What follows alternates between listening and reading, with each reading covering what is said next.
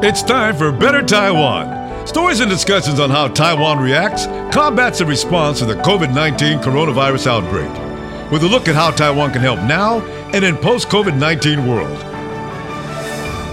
Hi, I'm Joey, and this is another episode of Better Taiwan, where we talk about the impact of COVID 19 on the livelihood of the people on this island and what we're doing to overcome these obstacles and difficulties. Today, as you can see, I have my baseball cap on. I have my China Trust Brothers mascot in hand because we are going to talk about baseball. First off, uh, just a little over a week ago on June 7th, Taiwan's CDC announced that we'll be easing COVID 19 restrictions. And for the CPBL, Taiwan's professional baseball league, this means three things. First off, fans are only required to put on face masks when they leave their seats. And also, stadiums are now allowed to admit up to 50% capacity. Thirdly, and possibly more importantly, is that food and beverage are now served at the understandably, uh, for a lot of the baseball loving countries such as Japan, South Korea, the US, they're a little envious of Taiwan's accomplishments. So today we'll be speaking with China Trust Brothers Director of Baseball Operations. His name is Ellery Chen. Ellery is in charge of everything from contract negotiations to uh, arrangement of uh, travels, uh, food, accommodations, and even uniforms for the players and coaches. So everything, basically. His professional model is that there is no weekend for baseball. Anyway, uh, as you can imagine, this year, the 2020 season of CPBL was twice delayed, and when it did open on April the 11th, it was only open to a closed stadium basically no spectators, and this made Ellery's life a lot harder than it already was. So, our first question for Ellery here today is how exactly has it affected your work? Mm, yeah, actually, uh, we changed a lot of different schedule because uh, uh, we have two time delay. The first time there was a two weeks delay, so we have to reschedule our travel, including the bus and right. Before, sometimes we travel with the high speed rail. But mm-hmm. right now we cannot do that because that will uh, have contact with uh, uh, the public. Right. And also we cancel the hotels. Uh, they have uh, some lose have the money as well. Mm-hmm. So uh, this thankful for those guys who work with us that they have a lot of change, but they made the adjustment for us, and that's we thank them for that for doing that. Okay, so it's definitely affected your work, but what about for the players, the coaches, uh, the promoters? Yeah, uh, it's actually not much affected for the players or mm-hmm. coaches, but uh, you know, for for them, the echoes make them make echoes in the empty stadium make them feel a little bit lonely because uh, they can hear all the sounds uh, in the empty stadium. Yep. But uh, you know, we do have strict team regulations for them, including the team staff that uh, they cannot go out with a friend, they cannot go out to eat because uh, any one of them is very important sure. to make a season work. Yeah.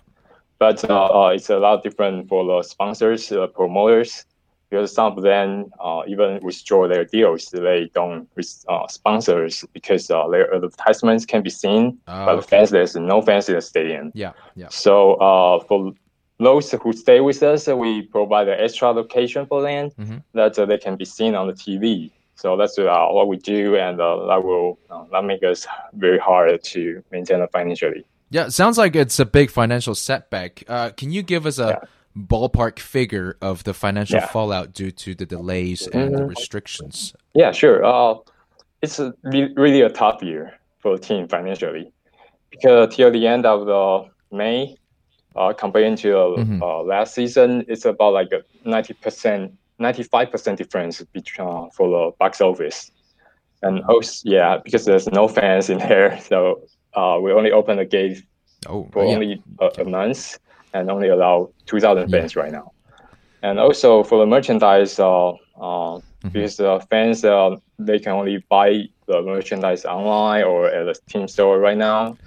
Before they always uh, buy the merchandise at the stadium. So it's yeah. around like 70% difference between last year and this year. But uh, you know, uh, we still have a kind of a TV rights, the uh, broadcasting rights, and the sponsorship because uh, we start the season.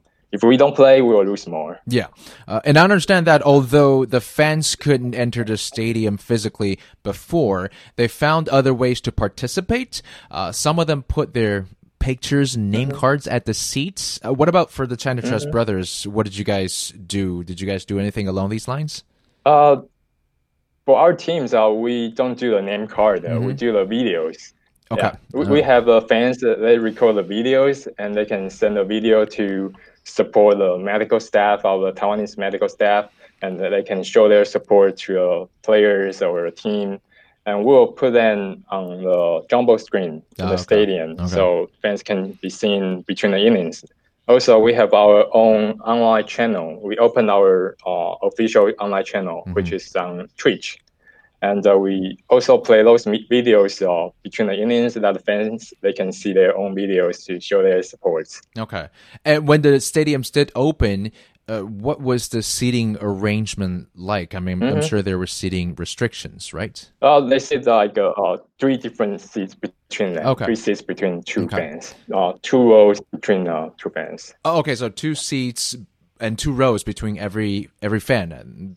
That really dampens the passion for baseball, eh? Exactly. Yeah, because uh, you know it's not fun. You know, watching yeah, game yeah. in your seat, and you cannot go anywhere uh, hmm. unless you have to go to the bathroom. You know, so someone they cho- they chose to stay home because uh, there was no fun to the stadium. You know? Okay, but I suppose the upside is that you have less people fighting over foul balls and home runs. Exactly, but they are not allowed to chase the ball. Before oh. you will see a oh. lot of fans they chase the ball, the foul ball, but now uh-huh. you cannot do that. Okay, so you can't chase the ball, so it has to come to you. So I guess you have to get pretty lucky to pick up some souvenir. Uh, so Ellery, can you tell us before June seventh what other restrictions aside from the sitting arrangements were in place at the stadium? Yeah, uh, at the beginning it was only a 1000 mm-hmm. fans. Right now, two thousand fans are allowed mm-hmm. in the mm-hmm. stadium.